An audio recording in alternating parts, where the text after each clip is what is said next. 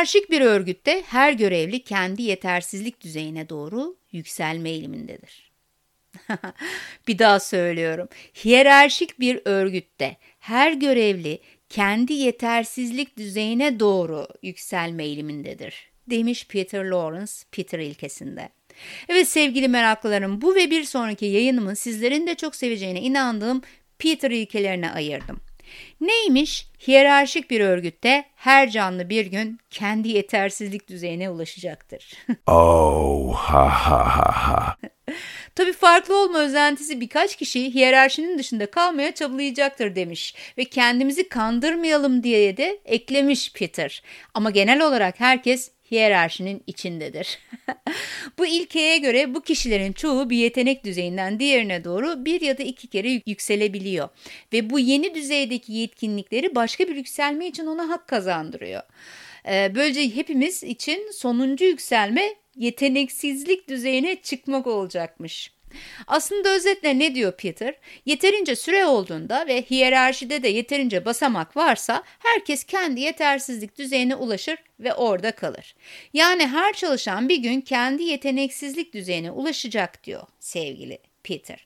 Bu bize bir başka sonucu daha veriyor arkadaşlar. Maalesef zaman içinde her görev o işi yapmakta yeteneksiz kişilerle dolacak. Bazen acaba o döneme geldik mi diye de düşünmüyor değilim.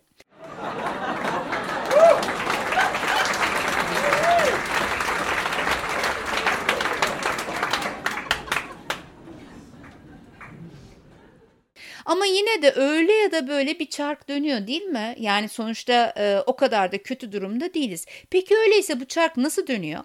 Ona da cevabı var Peter'ın.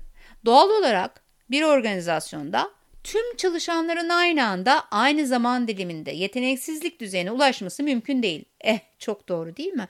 İşte çarkı henüz o yeteneksizlik düzeyine ulaşmamışlar döndürüyor diyor. Hani ara sıra kendi kendimize bu şirket benim gibiler sayesinde ayakta kalır falan diyoruz ya. işte henüz yeteneksizlik seviyesine ulaşmamış bizler sayesinde. Biz döndürüyoruz o çarkları. Peki bu yeteneksizlik mertebesinde ne tür örnekler var? Şimdi hepinizin oho dediğinizi duyuyorum. Tamam bakalım şimdi size sayacağım tiplerden en çok hangileriyle karşılaşıyorsunuz bir ona bakalım. 1. Mesela çok başarılı bir öğrenci olup hiçbir zaman iş hayatında başarılı olamayacak tipler var değil mi? Yükselemeyecekler hatta.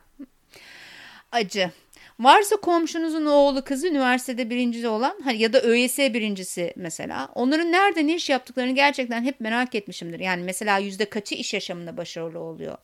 Yani keşke böyle araştırmalarımız olsa da biz de bilebilsek. İkincisi ne? Yaptığı işte iyi olduğu için yükseltilenler var. Yani bir sonraki işinde bir türlü iyi olamıyor değil mi? Var öyle arkadaşlarımız. Çünkü yaptığı işin iyi olması demek yapacaklarının da iyi olması anlamına gelmiyor. Mesela sadece çok iyi İngilizce bildiği için kalkıp uluslararası alanda anlaşmalar için o kişiye rol verir misiniz? Verdiniz diyelim sonra ne oldu? Alırsınız geriye. Peki üç, e, üçüncüsü yaptığı işte iyi olduğu için o ve yanına birkaç bilmediği işte veriyorsunuz. Daha da böyle kötü yapıp işe bilmediği başka bir alanda yükseltiyorsunuz. Hem görevi değişiyor hem ünvan veriliyor. Yani işin kapsamı, sorumlulukları her şeyi değişiyor. Zorla, yani kişi zorlanmaması mümkün değil. Ve doğal olarak kendi yeteneksizlik düzeyine ulaşıyor. Yani mesela sürekli bildiği işi yapmaya çalışıyor ve diğer bilmediği işlerini yapmadığı için oralar aksıyor. Mesela kimseyi sırf iletişimi iyi diye proje yöneticisi yapmıyoruz değil mi? Oh ha ha ha ha. Çok güzel ee, böyle terfiler olabilir.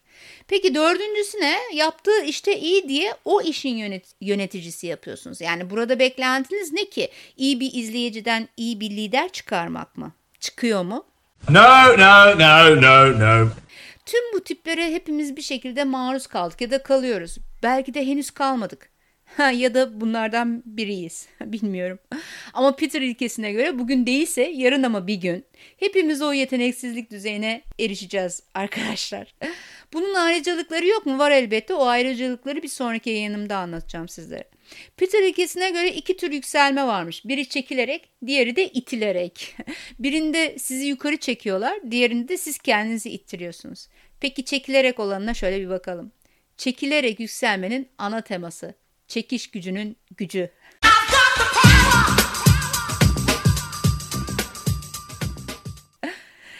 Nedir bu çekiş gücü? Ee, birinin hiyerarşide kendisinin üstünde olan bir kişiye yakınlığı. Haha evet anladınız onu.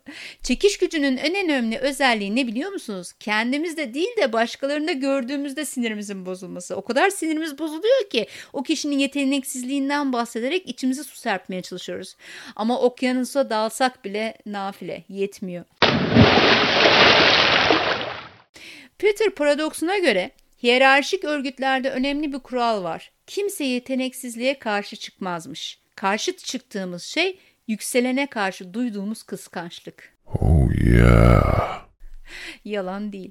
Çekilerek yükselmek isteyenler varsa eğer aramızda diye düşünerek büyük hizmet sunuyorum ben şimdi sizlere. Peter'ın bir yol haritası var. Bu haritayı aktarmak bana düşüyor artık. Dört maddede çekilerek yükselmenin anahtarı. Hazır mısınız? Kahveler alındı mı? Başlıyorum. Madde 1. Patron bulun. Kim bilir belki patronunuz sizin bir üst yöneticinizin kendi yetersizlik düzeyine geldiğini fark etmiş. Arayan bulur. Denemekte fayda var değil mi? O zaman hop bir üst yöneticiniz işten çıkarılıyor. Siz yönetici oluyorsunuz. Süper. Madde 2. Patronunuzu sizi yükseltmekle bir şey kazanacağına ya da yükseltmemekle çok şey kaybedeceğine ikna etmeniz gerekiyor. Bu da Peter köprüsüymüş. Sırat köprüsü gibi bir şey. Diyor ki Peter, bu köprüyü geçemiyorsan kim bilir belki sen de kendi yeteneksizlik düzeyine ulaşmışındır. Gerçekten ben demiyorum, o diyor. Madde 3. Engellemeyi önle. Hmm, nedir bu? Eğer siz bir üst yöneticiniz mesela kendi yeteneksizlik düzeyinde ise ne sizin çabalarınız ne patronunuzun çekiş gücü hiçbir işe yaramaz diyor. Bu da Peter'ın dar kapısıymış. Yani şöyle düşünün dar bir merdivenden yukarı doğru çıkıyorsunuz. Sizden yukarıdaki kişi merdivenin ortasında tıkanmış. Artık nefesi yetmiyor. Ne yukarıdan çekene elini uzatabiliyor ne aşağıdakine. Öyle ortada kala kalmış. Bunu size şeyle anlatmak istiyorum. Yani bir Vatikan gezisinde yaşamıştım ben. Vatikan Kilisesi'nin o domda e, ki tepesine merdivenlerle çıkabiliyorsunuz ama merdivenler o kadar dar ki merdivenden yukarı çıkarken giderek küçülmek zorunda kalıyorsunuz. Yani bazı yerlerden böyle yan yan yürüyerek geçmek zorunda kalıyorsunuz. Bazılarında kafanızı eğiyorsunuz falan. Hani giderek yukarıya doğru da daralıyor. Ne o yukarı çıkıp manzara bakacaksınız yani olay ne ki hani sonunda baktığınızda. Ama merak işte insan merakla büyüyor. İşte böyle bir yerde binlerce turistle birlikte yukarı çıktığınızı düşünün. Yani Almanı, Rusu, Çinli grupları falan. Hani Hani şişmanı her basamakta durup böyle dışarıya bakıp küçük küçük öyle pencereler var. Oradan dışarı bakıp dua edenleri. Aman Allah'ım o, o aktivite bir türlü bitmiyor. Yani ben çile tırmanışı demiştim ona. Başlangıçta macera diye başlıyorsunuz. Çünkü bilmiyorsunuz nasıl bir şeyden yukarı çıktığınızı. Ama bir süre sonra tamam işte eğlendik güldük artık bitsin diyorsunuz ama tırmanmak zorundasınız. Çünkü geri dönüşü yok. Yani aşağı inecek kadar alan yok. Yani döndüm. Yani arkamı dönmüştüm ben mesela bir Alman turist vardı inanılmaz e, şişman. Zaten o hani orada böyle tıkanmıştı. Hani bir tır böyle şeyden geçemez ya üst geçide falan tıkanır öyle tırlar görürsünüz. E, yüksekliği el vermemiştir de orada tıkanır kalır. Ne geri gidebilir ne ileri.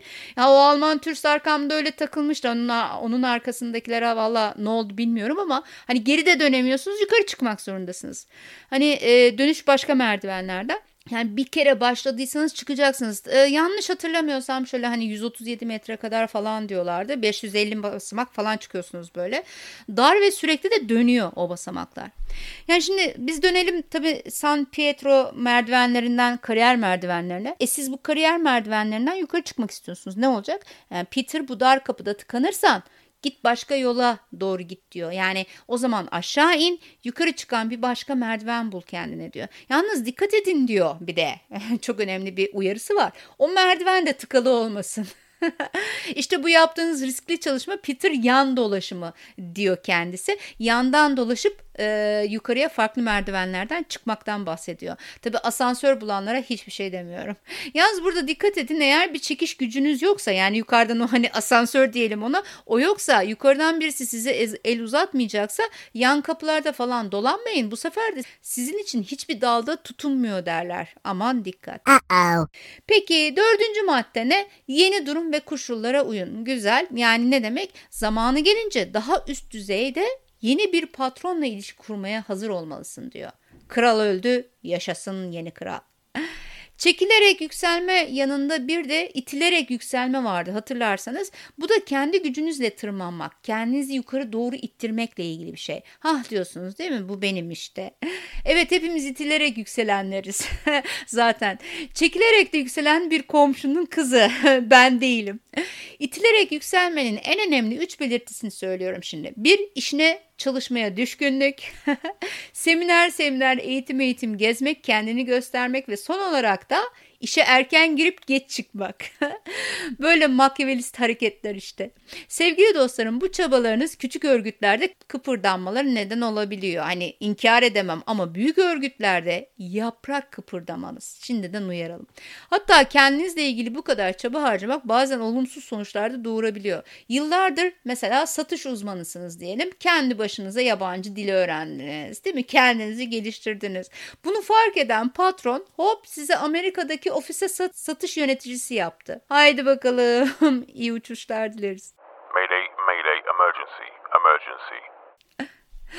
Daha satış müdürünün sorumluluktan bir haberken bir de Amerika'ya gidiyorsunuz. Mesela bir de şöyle bir e, farklı bir parametre de ekleyelim. Hiç de yurt dışına çıkmamışsınız daha önce. Tebrikler. Büyük umutlarla kendi yetersizlik seviyenize ulaştınız. Peter Lawrence diyor ki kendini yukarı itenler de yalancı başarı sendromu oluşabilir. Yani dikkat edin nedir bu yalancı başarı sendromu? Sinir bozukluğu, uykusuzluk, ülser gibi hastalıklara yakalanabilirsiniz. Ama bunun yöneticilik başarısından mı yoksa kendinizi yukarı doğru ittirirken hani yaşadığınız o zorluklardan mı olduğunu da asla bilemezsiniz diyor. Şöyle bir çevrenizi göz gezdiniz, gezdirdiğinizde mesela işte hani birisi gözünüze takılıyorsa sizce gerçekten o yararlı bir iş mi yapıyor? Yani iş hayatınızda şöyle bir ofisinizde oturuyorken bir bakın etrafa bakalım. Birisine şöyle bir bakın. Gerçekten yararlı bir iş mi yapıyor? Eğer gönül rahatlığıyla tüm objektifliğinizle evet diyorsanız o kişi henüz yetersizlik seviyesine ulaşmamış demektir. Eğer çok net, kararlı ve tüm kıskançlıklarınızdan arınmış bir şekilde hayır diyorsanız o kişi yetersizlik düzeyindedir. Bilmiyorum diyenleriniz varsa aranızda o zaman diyor ki Peter siz de kendi yetersizlik düzeyinizde olabilirsiniz. bir gözden geçirin kendinize. Tabii bu kendimizi ittirerek yükselmenin ayrıcalıkları yok mu? Var elbette. İyi ya da kötü bir üst kişiyi yenmek ve yerine geçmek istiyorsunuz diyelim. Size tek bir kurala uymanızı öneriyor Peter. Yukarı çıkabilmenin en büyük koşulu hazır mısınız? Söylüyorum gizlilik. Aman dikkat. Büyük planınızdan kimsenin haberi olmasın. Bond. James Bond. Evet sevgili meraklılarım, Peter Lawrence'ın 84'te yazdığı bu kitaptan alıntılarla yani bu yayını yaptım. Tüm detaylarıyla Peter ilkilerini okumak istiyorsanız ben açıklama kısmına da yazacağım. Kitap ve yazarın ismini bırakacağım. Oradan hani kitabı bulabilirsiniz. Aslında eski bir kitap hani bulmakta da zorluk çekebilirsiniz ama belli olmaz. Tabi burada bahsettiklerim genel geçer ve yaklaşık 40 sene önceki organizasyonlar ve iş yapış biçimlerine ait. Hani kurumsal organizasyonlarda özellikle İK'nın desteğiyle kariyer planları ve bireysel kariyere verilen önemli de oldukça değişti biliyorsunuz. Şimdi Peter bir kitap yazmak isteseydi ne yazardı gerçekten bilmiyorum. Bu tür yükselmeler var biliyoruz ama bunlar birçok organizasyonda istisna olarak karşımıza çıkıyor. Oranlarsak o kadar gözümüze battığı kadar olduğunu da sanmıyorum. Tabii keşke bir araştırmayla oranlayabilsek bunları.